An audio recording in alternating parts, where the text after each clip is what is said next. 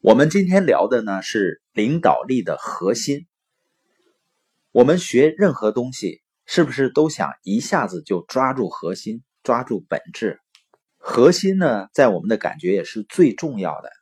那对于提升领导力来说，最核心的需要提升哪一方面呢？我在讲这一节之前呢，我是这样想的：如果我一下子就把领导力的核心是什么讲出来的话，我相信可能会有一部分听友呢，就直接关掉播音了。那我先讲几个小故事，我想听完呢，我们就都知道领导力的核心究竟是什么了。曾子大家知道，春秋末期鲁国著名的思想家、儒学家，孔子七十二贤之一。有一次呢，他的妻子要到集市上办事儿，他年幼的孩子呢，吵着要去。曾子的妻子呢，不愿意带孩子去，就对孩子说：“啊，你在家好好玩，等妈妈回来呢，把家里的猪杀了煮肉给你吃。”孩子听了非常高兴啊，不再吵着要去集市了。这话本来是哄孩子说的玩的，不料呢，曾参呢却真的把家里的一头猪杀了。妻子看到曾子把猪杀了，就说：“啊，我是为了让孩子安心在家里等着。”才说着玩哄他玩呢，你怎么当真了呢？曾参就说啊，孩子是不能欺骗的，孩子年纪小不懂事儿，只是学别人的样子，尤其是以父母作为生活的榜样。今天你骗了孩子，明天呢，孩子就会骗你，骗别人。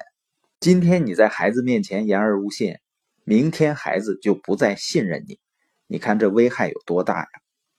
一个人承诺了一件事儿，就一定去做到，哪怕付出再惨重的代价。你觉得这样去做的人会不会赢得别人的信任呢？会不会最终拥有影响力呢？有的人说啊，我虽然一时冲动答应了那个事儿，但是呢，需要我付出的代价太大了，所以呢，我要兑现承诺，那就是一种损失。在十八世纪英国啊。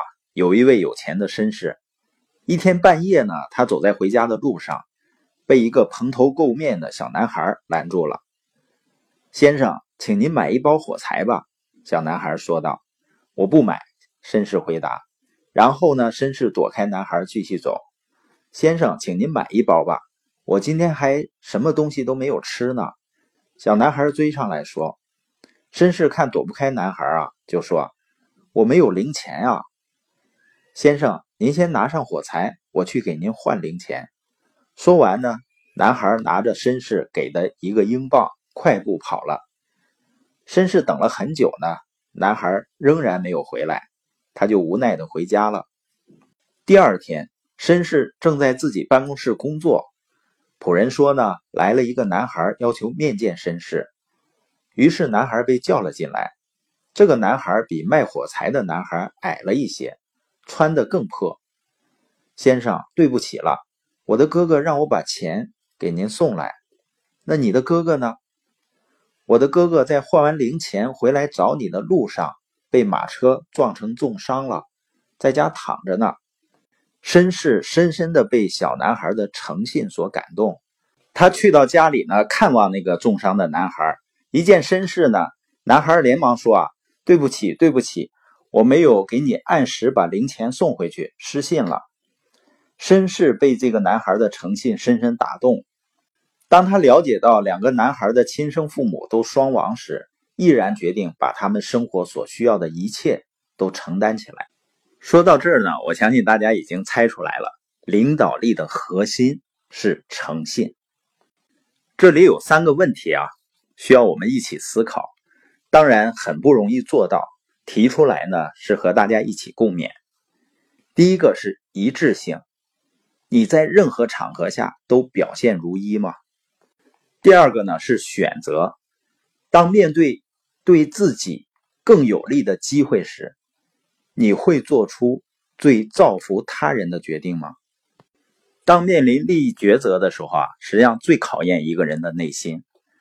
而这时候，如果我们能够做出更有利于他人利益的选择，那难道不会获得影响力吗？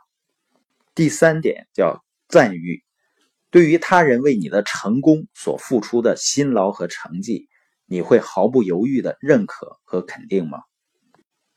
最后呢，有一首小诗，你只会回归本源，虽然永远无法回头，重新再来。我的朋友，人人都可以由此时此地出发，创造一个新的终点。